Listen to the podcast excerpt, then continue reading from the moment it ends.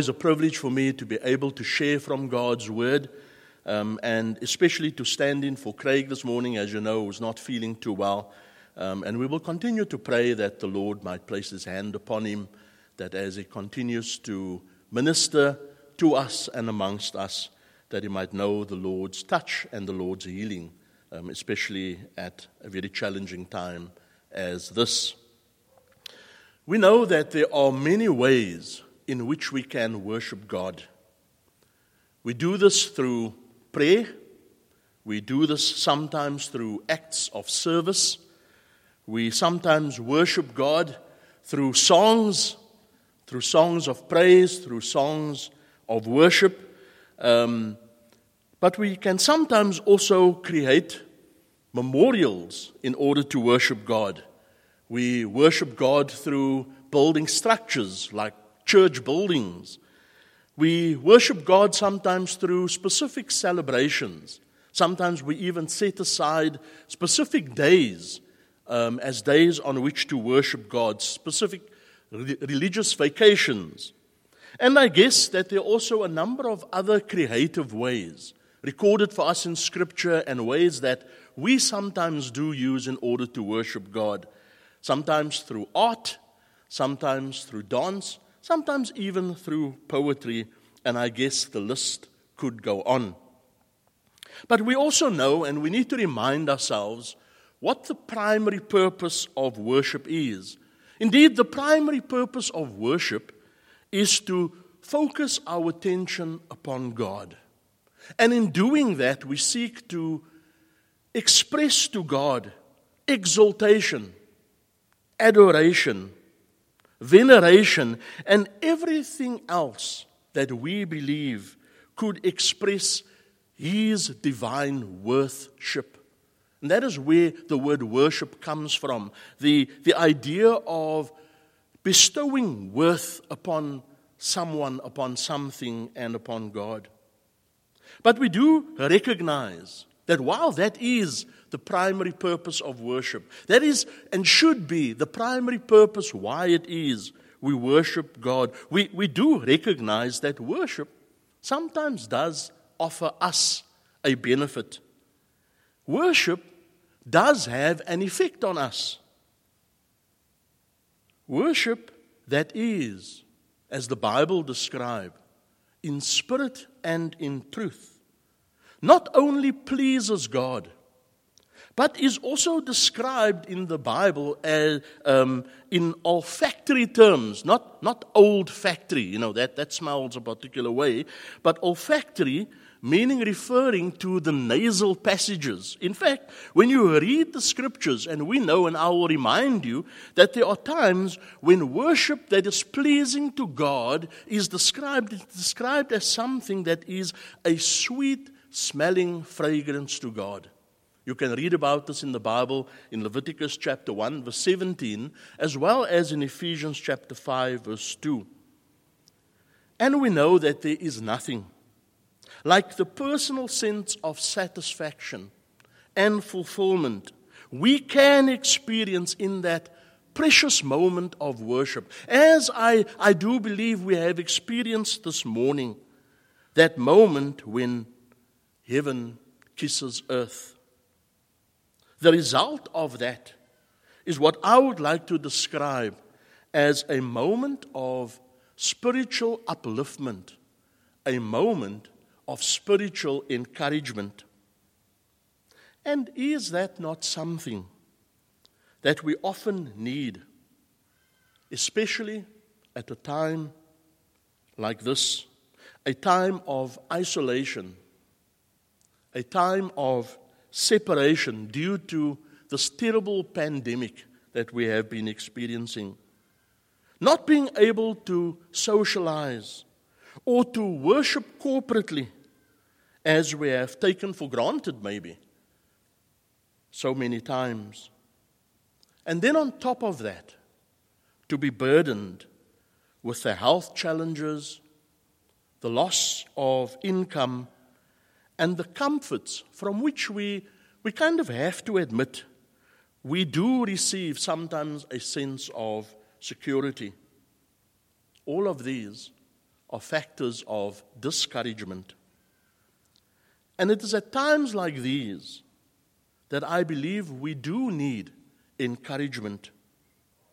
And while we know that we should not be dependent upon the, the temporal things of this world and the age in which we are living in, um, these things, we shouldn't be using them as the source of encouragement.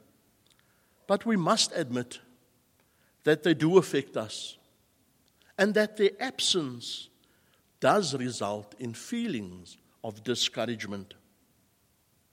So, the goal of the message that I would like to share with you today is hopefully to lead us to a divine source of encouragement, and that is in the book of the Psalms.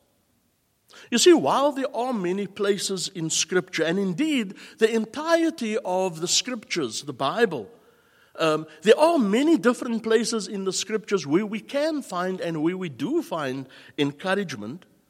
Psalms is for me very different when it comes to um, the need for encouragement. You see, the book of Psalms is the music of the soul and is for the nourishment and for the encouragement of the soul. You see, while we read the Psalms today as poems, and indeed they were composed and they have been constructed as such, more specifically, they are religious poems. We also need to appreciate, and we sometimes need to remind ourselves, that the Psalms were poems that were set to music and they were something that were originally sung. Now, I don't know about you, but I find great upliftment in music, especially in the variety of styles that I personally enjoy. And, and I do enjoy a wide range of different types of music. Some of the musical pieces that I enjoy, and out of which I personally do find a great sense of encouragement and a great sense of upliftment, even sometimes spiritual upliftment, is in certain pieces of classical symphonies. You see, it was while I was in grade nine that one of my accounting teachers um, he, he actually helped me to appreciate the beauty of classical and Baroque music. You see, while it was that we were busy completing accounting exercises um, there in the classroom, he would be playing different um, classical pieces in the background. And then he would sometimes stop us and, and he would provide expositions on some of these pieces of music. I remember him doing that with Vivaldi's Four Seasons, a beautiful piece of music. But I also recall one day, while we were busy and while I was engrossed into a trial balance, he once again stopped us and paused while he was playing the 1812 overture of one named Pyotr Ilyich Tchaikovsky. We know him as Peter Tchaikovsky. You see, the 1812 overture was performed first in the cathedral of Christ the Savior in Moscow in the year 1882 to both celebrate and to memorialize the invasion, um, or, rather the Russian victory and the defense of the Russian motherland against the invasion of Napoleon's armies. If you've ever listened to it, it's 15 minutes long, the 1812 overture. It's a dramatic piece that builds up into a climactic, or shall I use the musical term, it builds up into a crescendo of organized noise in which all four sections of the orchestra comes together. The, the, the brass, the woodwind, the drums, the, the percussion, the strings. And he included cannon fire. And it has inspired this 1812 overture. National anthems, as well as a number of other patriotic hymns that accompanies fireworks displays like the Americans will do today on this their Independence Day. You see, the Psalms has been correctly described as the hymn book of the Bible. That while we today have lost the musical score that would have accompanied the Psalms, and in fact, as we read the Psalms, you will, you will sometimes encounter some terms, some words, some descriptions that, that, that were used as part of the ancient Eastern world that are musical terms, um, and sometimes a reference to the tunes that would have accompanied the pieces of the Psalms. We have today those words, those words of life, those religious poems, those flowery words that capture a variety of themes and that also serve a variety of purposes, but ultimately a purpose of worship that would bring us a deep sense of encouragement. You see, as you read the Psalms, you will discover that there are Psalms for all occasions. You see, when we are sad, we can lament with the psalmist. When we are glad, we can rejoice with the psalmist.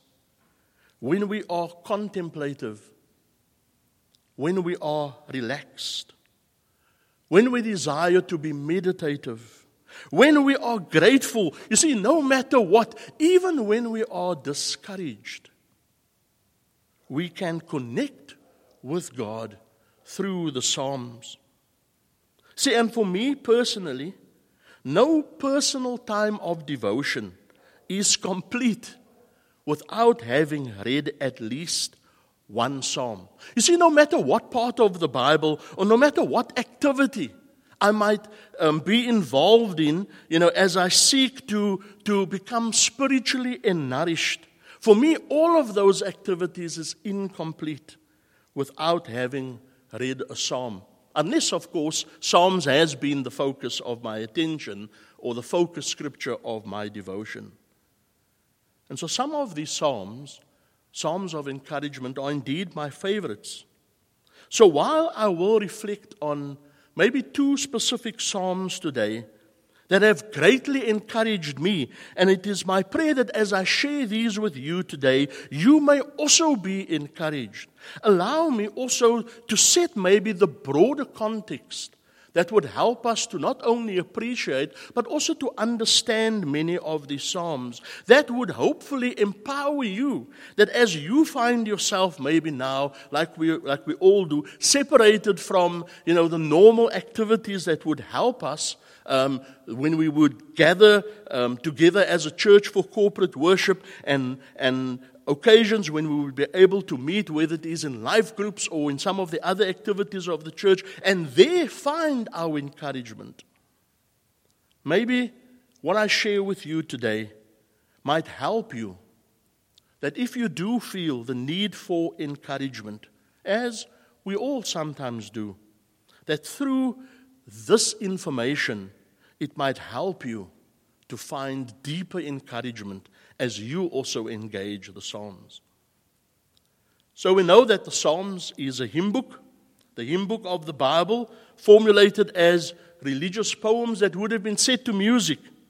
The entire collection of the 150 Psalms are actually organized in five books that some believe um, is a reflection of the five books of the Torah. You know, there seems to be some connection to the first five books of the Bible that Jews would refer to as the books of the Torah um, that seems to reflect um, these different divisions in the Psalms. I don't know, you know, there's, I think, a level of truth to that. But maybe the five books is to reflect uh, the, the, the different time periods um, when the Psalms were collected, when they, co- when they were collated, and ultimately canonized into what we have today as the Bible, what we call the Scriptures. When you look at these five books of the Psalms, you will also discover that there are actually five major types of Psalms namely, hymns, and these would normally be the Psalms that would characteristically call us to focus our attention upon God in worship. Then there would also be what we call royal psalms. These are psalms that will normally make reference to the king or make reference to the monarchy. And, and these psalms, the, the so called royal psalms, is often the seedbed for messianic prophecies um, in the Bible. Then we have the psalms of individual lament. And these psalms would often reflect um, the call and the cry of those who face personal calamity.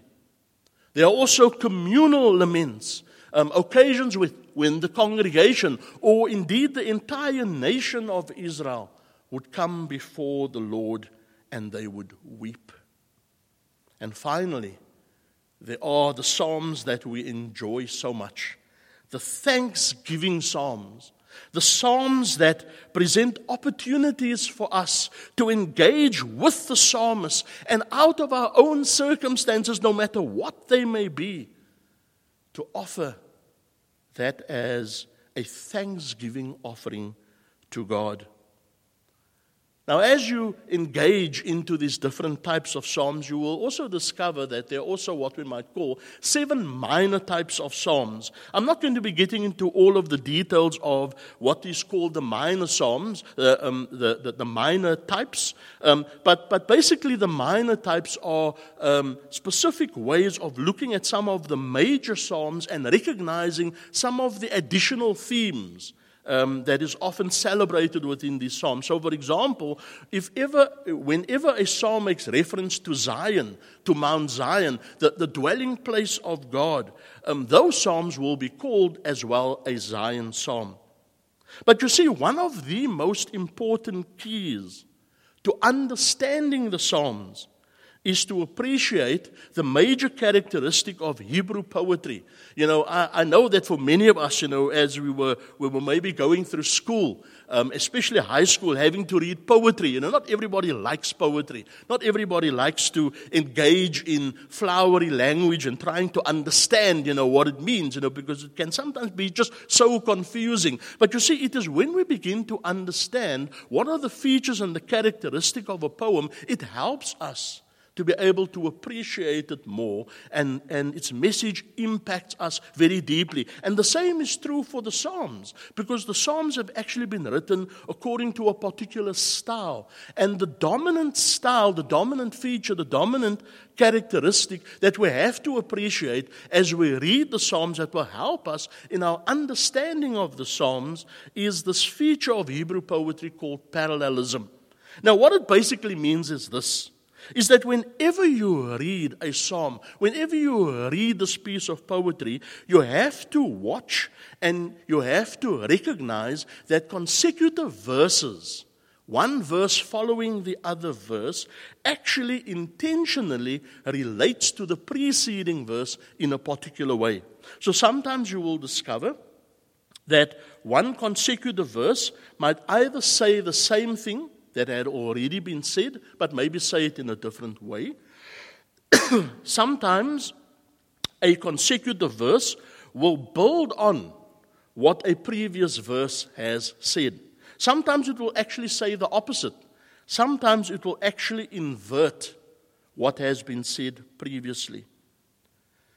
But it is this stylistic feature, this characteristic feature that marks Old Testament poetry, together with many of the other things that we are familiar with word pictures, metaphors, similes, and rhyming patterns that are part and parcel of the Psalms. That as we recognize these features and as we read the Psalms, its meaning begins to become clear and it begins to impact us. so, in fact, Many modern translations of the Bible, like if you read the New International Version and you read the Psalms, you will see that the, the way in which the psalm is structured um, is sensitive to these connections between the verses. Um, and so the, the verses of the Psalms will be printed in certain groupings that will help us to understand that these verses are connected in some way. And it is through making those connections we are able to understand the Psalms. But then, having shared this, allow me then to take you through a psalm that I have personally, in circumstances like these found greatly encouraging, and that is Psalm 107. Psalm 107 is classified as a thanksgiving psalm. And the reason for that is as you read the psalm, you will see that the word to give thanks or thanksgiving is repetitively expressed. And in fact, it is the very word that is used today in modern Hebrew to just simply say thank you. Psalm 107, the first three verses establishes the very foundation for why it is and why we have to give thanks to God. Give thanks to the Lord, for he is good. His love endures forever. Let the redeemed of the Lord tell their story. Older translations, you will remember, says, Let the redeemed of the Lord say so. Those who redeem, he, those he redeemed from the hand of the foe, those he gathered from the lands, from east and west, from north and south. You see, what the psalmist is doing here in these first three verses is to lay down and to establish the major theme of the psalm. A psalm that not only encourages us that no matter what the circumstances, to constantly give thanks to God, but to highlight for us the chief and the main reason why that is the case. His love endures forever. See, the corporate worship life of Israel made provision for both individual as well as communal expressions of thanksgiving. Some psalms will have the heading identifying it as a thanksgiving psalm, while others will state its purpose as part of the psalm, and that is what happens in Psalm 107.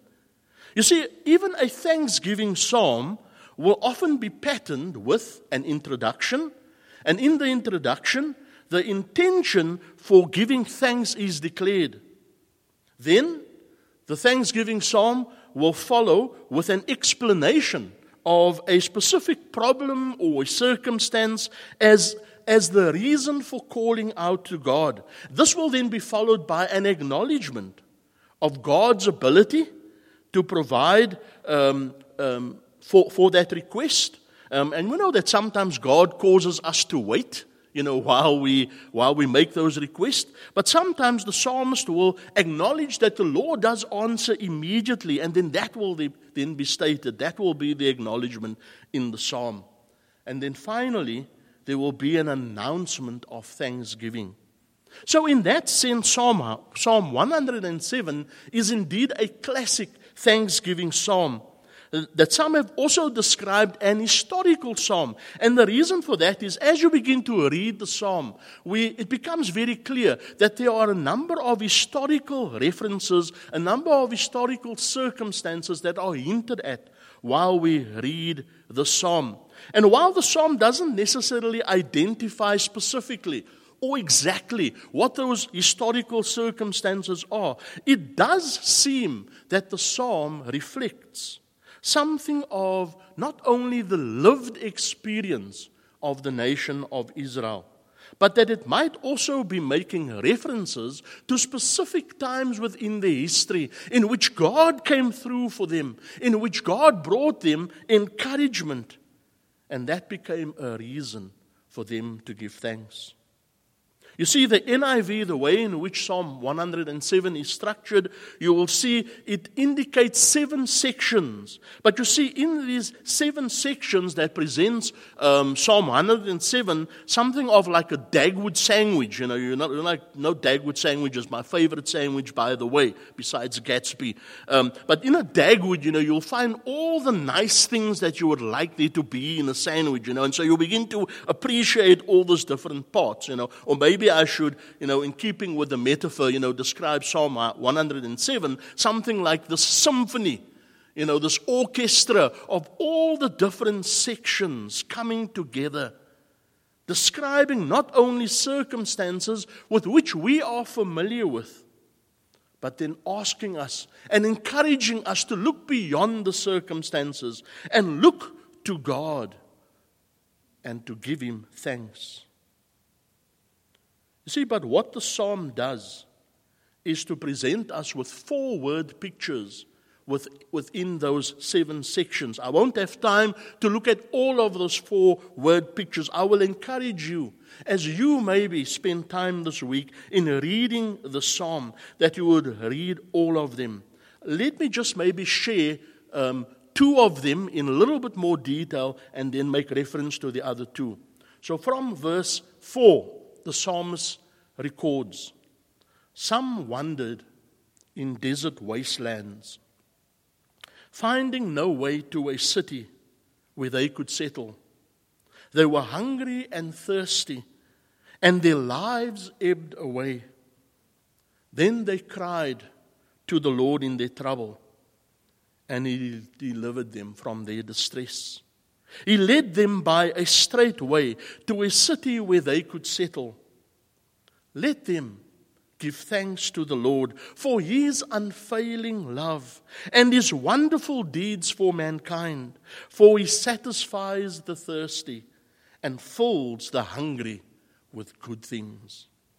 You see, this section of the psalm resembles the historical lived experiences of the nation of Israel as is seen to reflect their wilderness wanderings following the exodus from Egypt you see, the, the wonder and the amazement of, God, of, of, of the Lord's miraculous liberation um, of them from slavery, we know was soon met by the challenge and the desperation of the path to the promised land being through the wilderness.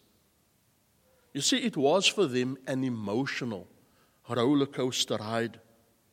The high of the dramatic escape from the, from the land of slavery, from the land of Egypt, is followed by the low of facing the Red Sea. And then that is followed by the high of safe passage miraculously through the Red Sea, followed again by the low of entering into the wilderness. And is that not often true of, of our own lives? Our lives, especially at a time like this, can be described as an emotional roller coaster of highs and lows, personally, but especially spiritually. And then the realization that we can only reach our promised land of, of maybe the new normal beyond this terrible pandemic. We can only do that if we are willing to learn the lessons of this wilderness experience. Yet, as the people of God, they did what was the best response to the experience and to the reality of the barrenness of the wilderness. In that experience, the psalm and each four section, each four word picture makes this very clear. They cried to the Lord in their trouble. And each of the sections of the psalm also, in, also affirms the reason why the Lord responds. This beautiful term that is described, that is translated for us within this passage, because of his unfailing love. You see, this, this term is a, is a very, very important concept within the Old Testament. You know, like we will sometimes describe in the New Testament God's unconditional love for us through that word agape. You know, there are different words used to describe love and what the experience of love could entail in the New Testament. In the Old Testament, we find similar terminology, different terms. Now, the term used here is not actually that equivalent that we, that we find described in the New Testament God's unconditional love, God's agape um, um, um, as we will often re- recall it. Here, there is a, a deep, but also another variation of that word being used. You see, the, the, the word used here to describe love is love that comes out of a relationship. God's covenant relationship with his people, in which God, having chosen his people as his own people, um, sets in place with them the conditions of that relationship. And it is out of that relationship, because they are connected, that God responds to his people lovingly. You see, the psalm demonstrates how the Lord can and does respond in accordance to their need. It's like a child going to his or her parent and asking, making a request, and the parent lovingly responding because of that relationship and saying, My child, it is because I love you that I do this for you, that I give you this gift. See, it is from that that we can take encouragement. That even in our desert experiences, we will see the Lord feeding our hunger and quenching our thirst, even during a time such as this. The psalmist continues from verse 10 Some sat in darkness, in utter darkness, prisoners suffering in iron chains, because they rebelled against God's commands and despised the plans of the Most High.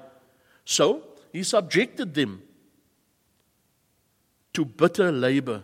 They stumbled, and there was no one to help. Then they cried to the Lord in their trouble, and He saved them from their darkness. He brought them out of darkness, the utter darkness, and broke away their chains. Let them give thanks to the Lord for His unfailing love and His wonderful deeds for mankind.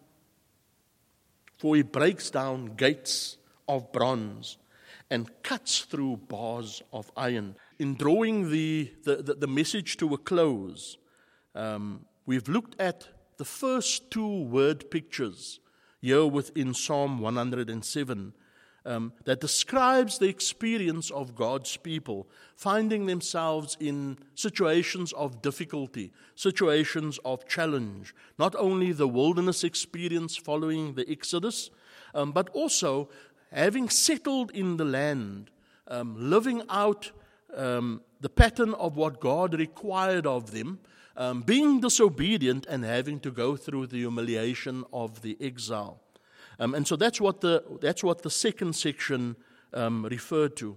But it's, it is this pattern of dire circumstances that is repeated in the other two contexts, the other two word pictures that we find recorded in verses 17 through to verses 22 um, that describes those who live in rebellion to God, as well as verses 23 to 30, to 38, describing those coming, going about their daily lives and, and engaged in their daily trade, their, their, their daily toil, and, and in those circumstances, finding themselves facing tragedy, finding themselves facing loss, finding themselves in a situation that is not pleasant. But you see, what the psalmist does here is to emphasize that the sun and the rain indeed falls on the righteous and the unrighteous. But it is only those who cry out to the Lord in their calamity, who experiences his unfailing love with tangible evidences of his deliverances. So in verses 22, uh, verses 17 through to 22, the need is for healing, both physical and spiritual healing. And the Lord responds and the people gives thanks. In verses 23 to 32, there is a need for peace, protection, and blessing. And then in verses 33 to 40, 42, the psalmist celebrates the blessing that the Lord bestows upon those who are patient in their cry to Him. But the entire psalm and its purpose is summarized in that last verse, verse 43. Let the one who is wise heed these things and ponder the loving deeds of the Lord. You see, dear friends, there is a real sense in which we, I think, where we find ourselves today, can identify with the psalmist, as well as the circumstances elaborated within the content of the psalm. We may be downtrodden, burdened, overwhelmed by the tragedies of our common lived experiences today. Sometimes this may be the result of our own choices. But also, despite the best choices that we sometimes do make, we can still find ourselves in these situations. You see, like Job, we may be struggling with not knowing why bad things happen to good people. But at the end of the day, the psalmist calls upon us to remain focused not only on our circumstances, but beyond our circumstances to the one, the only one who is ultimately good, to cry out to the Lord and to experience His unfailing love. It is my prayer that this truth may continue to encourage you, may continue to encourage us as it has often encouraged me. You see, when I sit down, and sometimes when I feel burdened, when I feel uncertain about what to do, and I maybe turn to a piece of music you know, and, and go through the drama that often unfolds and, and experience that music impacting my sense of well being um, within my spirit, as we might, might say it. I like it when that music builds up to a crescendo, like the 1812 overture, and it ends with this great big celebration in fact, there's a sense in which maybe the five sections of the book of Psalms is like what Peter Tchaikovsky did. Took those four sections of the symphony and added the fifth artillery. Cannon fire. You know, and in my mind, I see these fireworks playing out. And what is that? A picture beyond the current circumstances that we face of God's unfailing love. And so, as we close today, I want to do it by reading another psalm that I've often found and I do hope would be meaningful to you. For the director of music of the sons of Korah, according to Alamoth, a song, Psalm 46. God is our refuge and strength, an ever present help in trouble. Therefore, we will not fear, though the earth give way and the mountains fall into the heart of the sea, though its waters roar and foam, and the mountains quake with their surging. There is a river whose streams may glad the city of God the holy place where the Most High dwells. God is within her, she will not fall. God will help her at break of day. Nations are in uproar, kingdoms fall. He lifts his voice, the earth melts. The Lord Almighty is with us. The God of Jacob is our fortress. Come and see what the Lord has done, the, des- the desolations he has brought on the earth. He makes wars cease to the ends of the earth. He breaks the bow and shatters the spear. He burns the shields with fire. He says, Be still and know that I am God. I will be exalted amongst the nations. I will be exalted in the earth. The Lord Almighty is with us. The God of Jacob is our fortress. I pray that today and tomorrow and the rest of the week, as you read the Psalms, you might find in it encouragement. The Lord bless you.